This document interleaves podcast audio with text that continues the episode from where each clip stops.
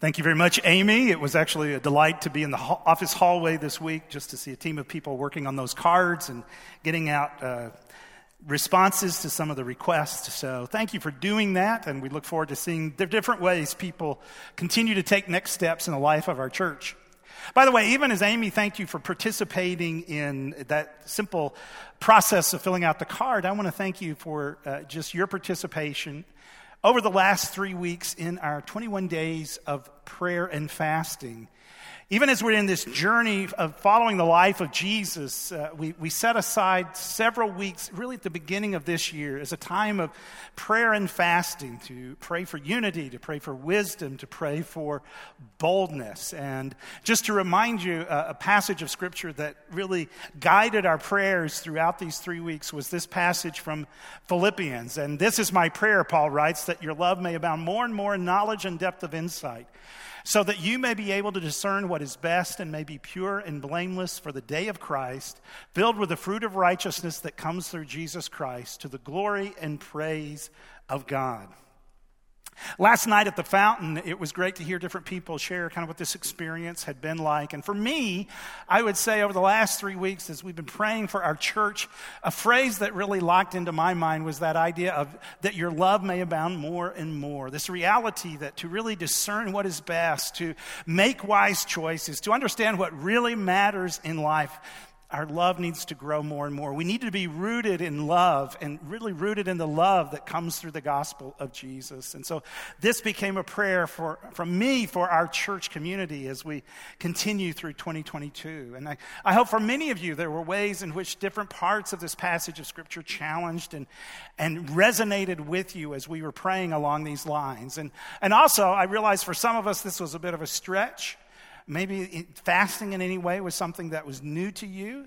Uh, maybe praying scripture was something that was new to you. And I just encourage you that, that these can be habits that you continue. Last night at the fountain, someone shared, you know, I've just, I've started this practice of, of fasting in some form, and I'm, I'm going to continue that in, in an ongoing way. And, and that can be your experience. Likewise, maybe the practice of praying scripture was something that was new to you. And you're like, well, where do I go from here? Well, let me just make sure you know this that uh, each week we post a devotional guide for the week on hfcinfo.com. And there you'll find not only the, the devotions for this series that you find in the hardbound copy of our devotional guide, but you also find you know, one specific passage to pray. And and how to pray that passage during the week. So I think if, if this is something new to you, let me just encourage you. This, this can be an ongoing part of how you pray, how you engage God. In fact, I would even, just for those who are parents, I think this is, this is a great prayer to pray for our kids, regardless of their age. So thank you for participating and, and understand that as we, as we build these practices into our lives, what we're doing, we're really making space for God to be at work. We're rearranging our life and our approach to life to his transformative purposes. So thank you for being a part of that. Now, as we continue this journey of following the life of Jesus, I'm going to invite you to turn with me to Matthew chapter 4. Matthew chapter 4. And we come to, I think, an interesting passage in the life, the ministry of Jesus, because it's a pivot point. And here's, here's what I mean by that. Um, I think for many of us, regardless of your age, I think perhaps uh, at, at, times you can look back on your life story and say, this was kind of an important moment. This was a pivot experience. This was in a pivot time. It was, it, this was an important decision. This was an important transition. This was an important relationship. This was a pivot that is influenced, that's been significant in the rest of my life. Thinking about that this week, my mind went back to an experience of pulling out of our family driveway in Mobile, Alabama for the last time during the middle of my second grade year. My father had taken a new position in Dallas, Texas, and that would lead to our family moving from Alabama to Texas. And at the time, I, I still kind of remember that sense of unease about leaving all of that which was familiar. And little did I know at that time how, how in God's providence this transition would be so significant to ultimately other chapters in my life. Maybe you've got those kinds of moments. Well, this morning we're going to come to what I think is a pivot moment in the life of Jesus Christ. First of all, it is, it's a pivot moment geographically. Because once, as we've already followed Jesus' life, we now come to the point where his, his ministry relocates to the region around the Sea of Galilee. So we read this in Matthew chapter 4. When Jesus heard that John had been put in prison, he withdrew to Galilee. Leaving Nazareth, he went and lived in Capernaum, which was by the lake, that is the Sea of Galilee, in the area of Zebulun and Naphtali to give you kind of your bearings, let me, let me just show you this map, and you'll see the, the pinpoint is at Nazareth. And if you, you go a little farther, you're really starting to move into Galilee. And there's that, that if you just kind of go directly north, you see Cana, the site of Jesus' first miracle. We looked at that last week. And then if you go, if you go farther east, you see kind of the western side of the Sea of Galilee. And then up at the top, you see Capernaum. So Jesus is relocating really his ministry from Nazareth to the north northwest coast side of the Sea of Galilee. It's a geographical pivot point, and as it turns out, much of his public ministry will take place in the region around the Sea of Galilee, particularly that northwestern region. So, this is a pivot moment, Matthew chapter 4, geographically, but it's, it's also not simply a pivot point geographically, it's a pivot point relationally. Because this is the point where Jesus begins really in a public way to call his disciples on the shore of the Sea of Galilee. And from this point on, as we follow the ministry of Jesus, we're going to see other people around him, his disciples, his followers. So we see this famous call in Matthew chapter 4, verses 18 to 22. As Jesus was walking beside the Sea of Galilee, he saw two brothers, Simon called Peter, and his brother Andrew. They were casting a net into the lake, for they were fishermen. Come, follow me, Jesus said, and I will send you out to fish for people. At once they left their nets and followed him. Going on from there, he saw two other brothers, James, son of Zebedee, and his brother John. They were in a boat with their father Zebedee, preparing their nets. And again, Jesus called them, and immediately they left the boat and their father and followed him. Now, once again, moving forward, what we're going to see is as you follow the ministry of Jesus, you're going to see other people around him. You're going to see his disciples around him. And I think this is where you and I come in. Because we need to understand this for the gospel writers, in showing us Jesus' relationship with these disciples, they're not only giving us information, right? They're not simply filling out the historical narrative. They're not simply giving us an inv- information, they're also giving us an invitation. Because here's what they're doing through these scenes they are saying to us, you know, here's what it looks like to follow Jesus. They are saying, even as these individuals were followers of Jesus, you can be a follower as well. They are inviting us into this journey. So let's just talk about that for a moment, right? What, what is it? Let's just talk about what it means when Jesus says, Follow me. So let's envision this scene by the Sea of Galilee. And Jesus coming up and, and inviting those fishermen to follow him. I'm not sure exactly how you envision that scene, I, think in talking about this passage, it is helpful to address a couple of potential misconceptions. So here's one misconception that I think some people may have. I think it's possible just to read this story and you go, you know what? These guys had incredible faith. I mean, Jesus just walks up while they're working, says, Follow me out of the blue, and they drop everything. They drop their nets, they leave the boats. Matthew also highlights the sons of Zebedee leave their dad. And maybe, maybe you read that and go, look, I could have never imagined doing that, right? Even, even if Jesus walks into your workplace or to, into your neighborhood tomorrow and gives you the same invitation, I think many of us would say, you know, my first response would be probably to have a conversation. I got some more questions. And you may even look at this passage and say, you know what, if this is what it means to be a follower of Jesus, that just seems like such blind faith. If that is what it means, this, this isn't for me. Well, this is, one of, this is one of the places where it really is helpful to have four gospels. This is one of the reasons why, as we go through this series, we're actually using texts from different gospels. Because as it turns out, when we read all of the gospels together, there's actually a backstory to this scene. And the backstory is this you remember Remember, there was a forerunner to Jesus known as John the Baptist. And when John was out preaching in the wilderness, baptizing people, he was generating crowds. And among those crowds, there were people who became more serious. They were called disciples of John. And then Jesus shows up on the scene and has, has some interaction with John the Baptist. We know at least that he came to be baptized. And somehow, in the course of that interaction, John begins conversations with, with some of his disciples to say, He's the guy you need to follow. This is, this is the one I'm talking about. So it's, it's almost like there's, there's, there's a, a, certain kind of handoff between the ministry of John and the ministry of Jesus. And so some of these guys that have been around John now start, start interaction with Jesus. And we read this in, in John chapter 1. And, and, and we, we see clearly in John chapter 1, for instance, that Simon and Andrew had interaction with Jesus coming out of the ministry of John the Baptist.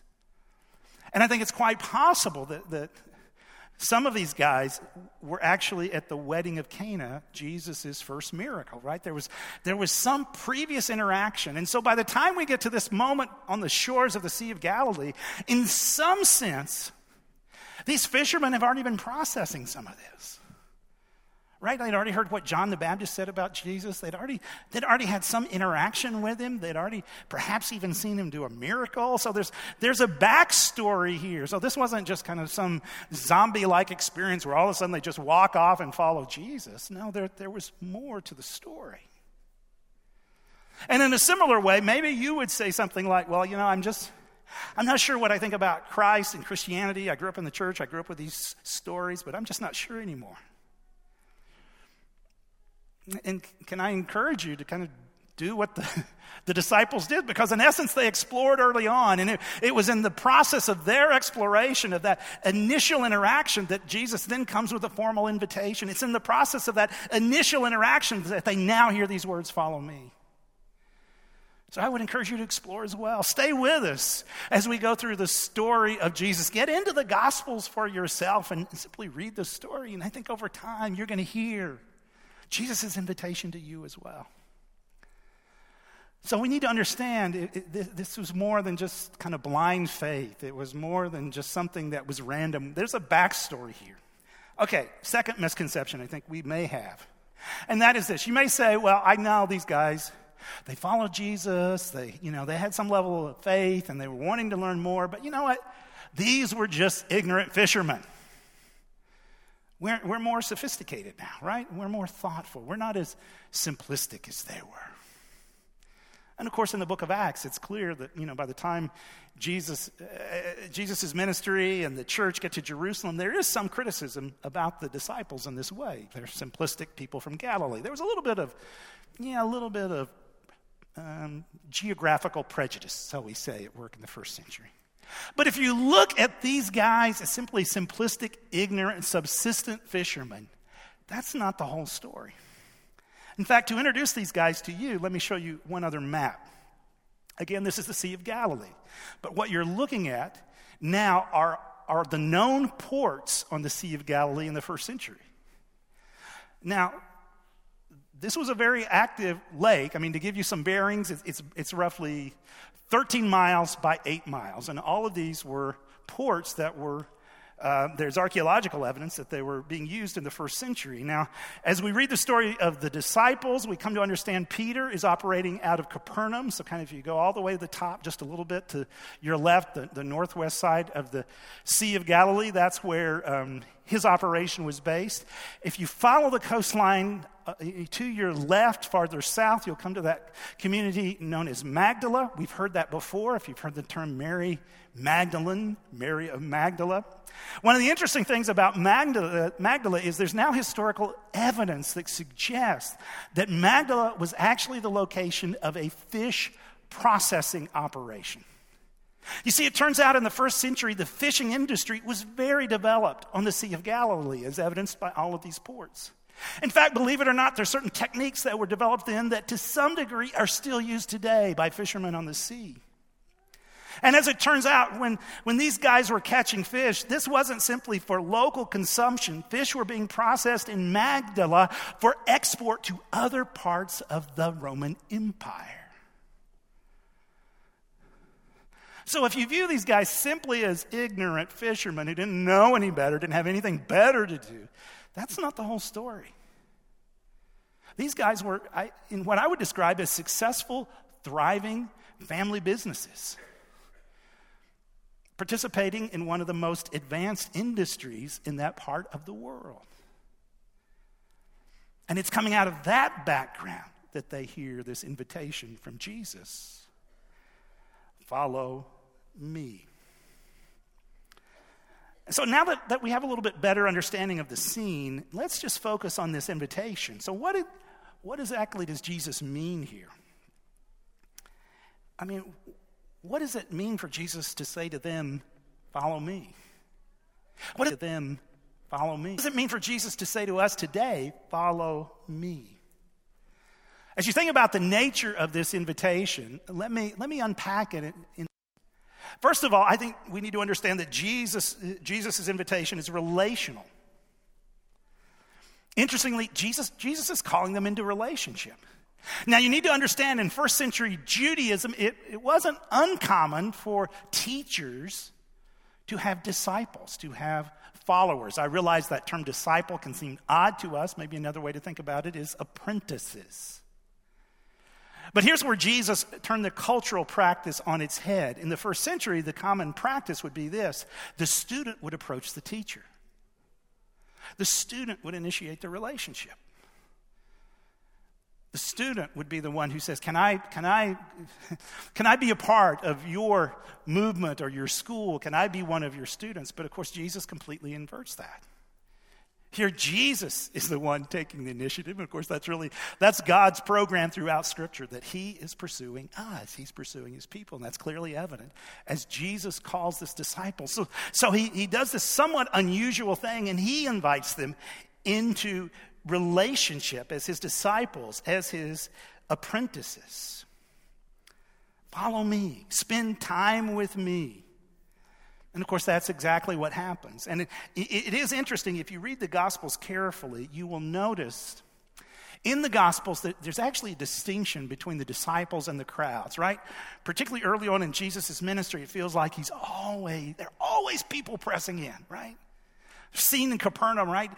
People crowded around the house where Jesus is. It's so crowded that these people who are bringing, these guys bringing their friend to be healed, they can't even get through the crowd. They've got to go onto the roof. And that, that, that's how the, the, the, the experience of Jesus' ministry feels early on, right? Always people pressing in. But if you pay attention, it really becomes apparent that, that when it comes to the crowds, much of it's just curiosity. Much of it's intrigue based on what Jesus is able to do and the interesting things he says. And over time, of course, the, the crowds will eventually dissipate. And as it turns out, in a real sense, all along the way, the, the, crowds were somewhat distant. It's the disciples who are having the conversations with Jesus. It's the disciples who are actually learning along the way. It's the disciples who truly accepted the invitation into relationship. And I think one of the lingering questions that sits right below the surface of the Gospels is this Are you a disciple or are you simply part of the crowd? So, when we understand this call of discipleship, we have to understand it is a call into relationship. But it's not only relational, it's also formational right? And, and here's what I mean by that. Not only did they spend time with Jesus, all along the way, they are being shaped through this experience, right? Over time, they're, they're shaped by who Jesus is and what he's doing.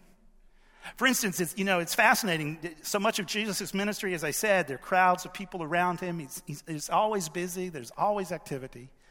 And yet, somehow, in the midst of that, Jesus would find time to withdraw to quiet places to pray. And so the disciples, over time, they see this. And, and what do they say? That, you, you know, they, hey, Lord, teach us to pray. We've never seen someone do, you know, pray like you do. Teach us to pray. So they're, they're learning through his experiences. They're being shaped by his experiences and his approach to life. But not only are they being shaped by his life, ultimately, they're also being shaped by his words. They're being shaped by his teaching. As, as, Matthew tells the story of Jesus, right, we go from this scene of calling to, to a recognition at the end of chapter 4 that, you know, Jesus is now on the move. He's doing ministry all over Galilee. Then we get to chapter 5, and there's that, that famous sermon, Jesus' most famous sermon, we call the Sermon on the Mount. And Matthew is intentional in telling us this Jesus sits down, and the disciples are with him. Right? They're now learning. They're being confronted by this amazing teaching that Jesus has. They're, they're, they're all around him when he tells these fascinating stories, these parables about the kingdom of God that, that he's bringing into reality, the rule of God that now is at work through him. And they're amazing stories because they, they blow their traditional categories of how God is at work. And so you see scenes where the disciples are kind of going back and forth with him, asking questions, help us understand. So the d- disciples, they're right? They're learning, they're being shaped in the context of this relationship. So it's relational, it's formational, and finally, it's missional. Because even as they enjoy hanging out with Jesus, even as they're asking questions, even if they, as they marvel at what he is able to do, there comes a moment when he actually sends them out right? He kind of kicks them out of the nest, so to speak. Hey, you're, you're going to become part of this as well. And so, so he sends them out. And then we get to the end of the Gospels. And what becomes apparent at the end of the Gospels is that all along, Jesus has been preparing these individuals to continue his mission as leaders of the church in an ongoing way. And now, as followers of Christ, we're, we're part of that ongoing story. Our church community is part of that ongoing story. So, this invitation is, is relational, it's formational, and it's missional. This was, this was the nature of his invitation to them. It's the nature of his invitation to us when he says, Follow me. Now, as you hear that invitation, let me just briefly make two other observations. First of all, I think it's important to note this. We need to understand that Jesus is calling us onto a journey, right? This is a journey. It's an invitation to a journey. Now, obviously, that was the experience of the disciples physically. Once, right? I mean, as, as we follow the storyline of Jesus, they're going to move in different parts of Galilee, even out of Jewish territory. Then they're going to make this long trek back to Jerusalem, which will lead to the cross and resurrection. So, physically, they were on a journey, but I think that wasn't simply true physically, it was actually true spiritually because all along the way they're learning. In fact, some of the most important conversations Jesus has with his disciples is in along the road. It's in the journey. And similarly for us, I think we need to understand following Jesus means being on a journey with him. And among other things, that means there are lessons to learn all along the way. And in different seasons of our lives, this journey will look differently. And at times, the truth is, if we're honest with ourselves, at times we have taken steps backward, at times we have taken steps sideways. But all along the way, the invitation still echoes through Follow me, follow me, follow me. And as we understand it's a journey, we also need to understand this.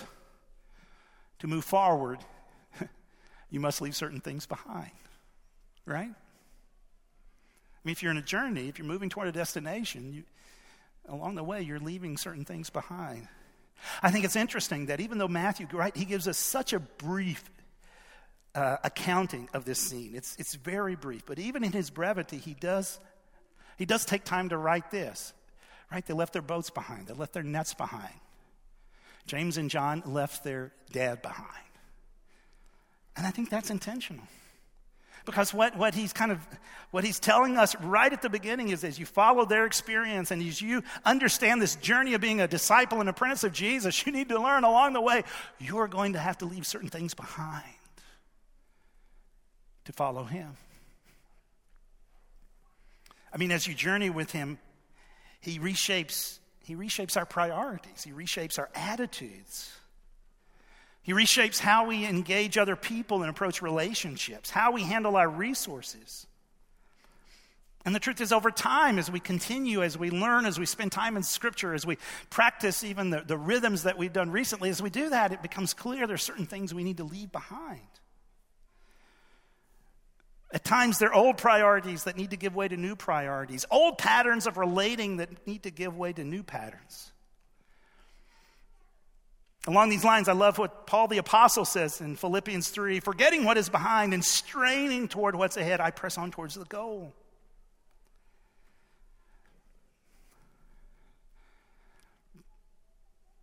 But let me be clear what this means is at times the journey of following Christ is costly, at times it is challenging.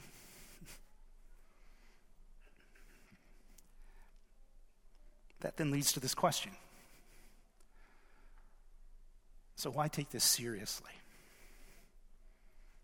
Why pay serious attention to this? I mean, even Matthew 4, it's so much easier just to remember this as a, a flannel, flannel graph Sunday school lesson I got when I was a kid growing up in church. Why take it seriously now? Why take it seriously in embracing this journey when my status quo seems pretty comfortable right now? Well, there, there are different ways to answer these questions. So let, let me just give you one, and that is this Why take this seriously? Because if I am not being shaped by this relationship, I'm being shaped by something else. If I'm not being formed in this relationship, I'm being formed by other things. This week I came across a fascinating quote by Jean Twenge. Some of you may be familiar with that name. She's a, a best selling author and a noted social psychologist. And in this quote, she's making this point that we're in an interesting point culturally. Now, this was written before the pandemic, but here's what she's observing. She's observing the fact that, you know, in so many ways we've progressed economically, in so many ways we've uh, uh, progressed technologically, and yet, even now, we are seeing rising rates of unhealthiness. And there are multiple ways to track that and to underscore that, and we are seeing serious mental health issues. And with that in mind, she writes, and let me just quote she says this I think the research tells us that modern life is not good for mental health. That's a powerful statement, isn't it? She continues. Obviously, there's a lot of good things about societal and technological progress. And in a lot of ways, our lives are much easier than, say, our grandparents' or our great grandparents' lives. I think we would all acknowledge that. But she continues. But there's a paradox here.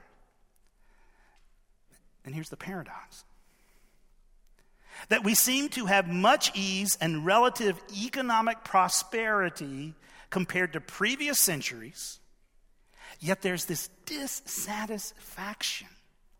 There's this unhappiness.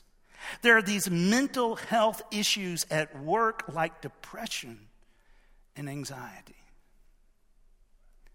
And although she doesn't word it this way, what I think she's getting at is this despite so many ways in which we can celebrate progress economically, socially, technologically, and, and I'm, you know, I can celebrate so much of that, including my iPhone.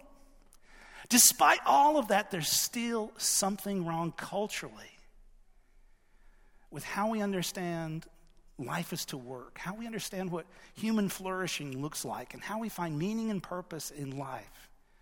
There's something about the assumptions at work culturally, culturally that's not working. And as I think about that, I also think about these words from Jesus Come to me, all you who are weary and burdened. And I think some of us can say, That's me. And I think culturally, there are people around us who could resonate with that imagery. We're, we're weary and burdened. Come to me, all you who are weary and burdened, and I will give you rest. Take my yoke upon you and learn from me. Now, stop there. This image of yoke was an image used in Jewish culture often to communicate the idea of one's way of life or one's teaching. In multiple Jewish sources, for instance, you can see reference to the yoke of the law, the yoke of the Torah, as a way of life. And this is why what Jesus is saying is here take my way of life. Follow me. Take my way of life. That's why it's followed by the expectation and learn from me.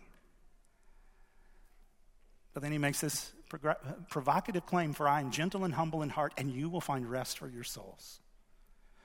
For my yoke is easy, and my burden is light.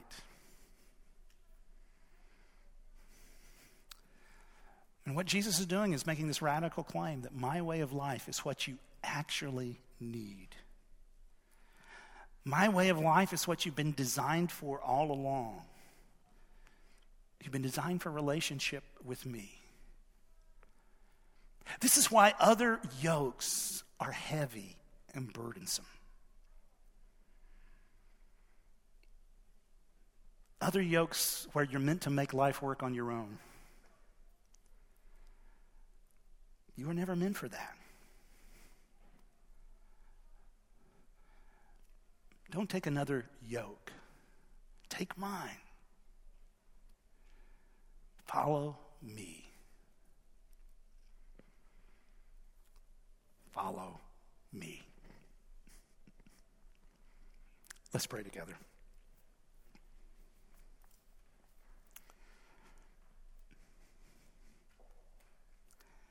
Gracious God, we come to this, this scene of the call of these early disciples on the shores of the Sea of Galilee. And although it's a place very different from our own in some ways. It's a different cultural time, different cultural place, different cultural traditions. I pray in the midst of that we would still hear Jesus' invitation follow me, follow me. I pray we would hear it in the course of this series as we're following the life of Jesus and understanding who he is and what it means to follow.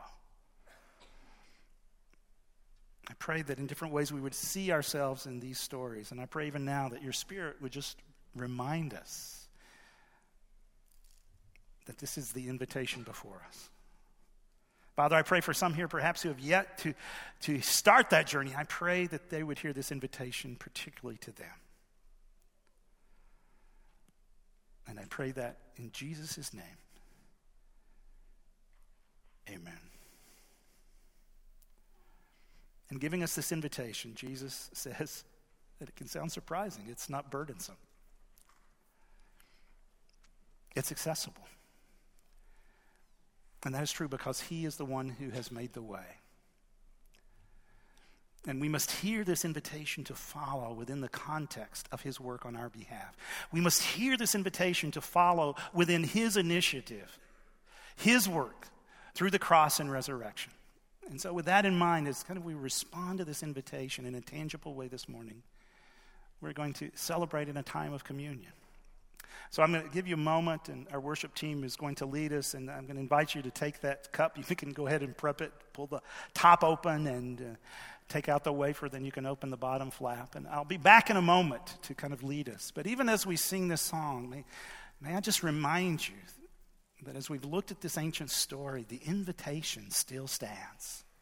Follow me, follow me, follow me.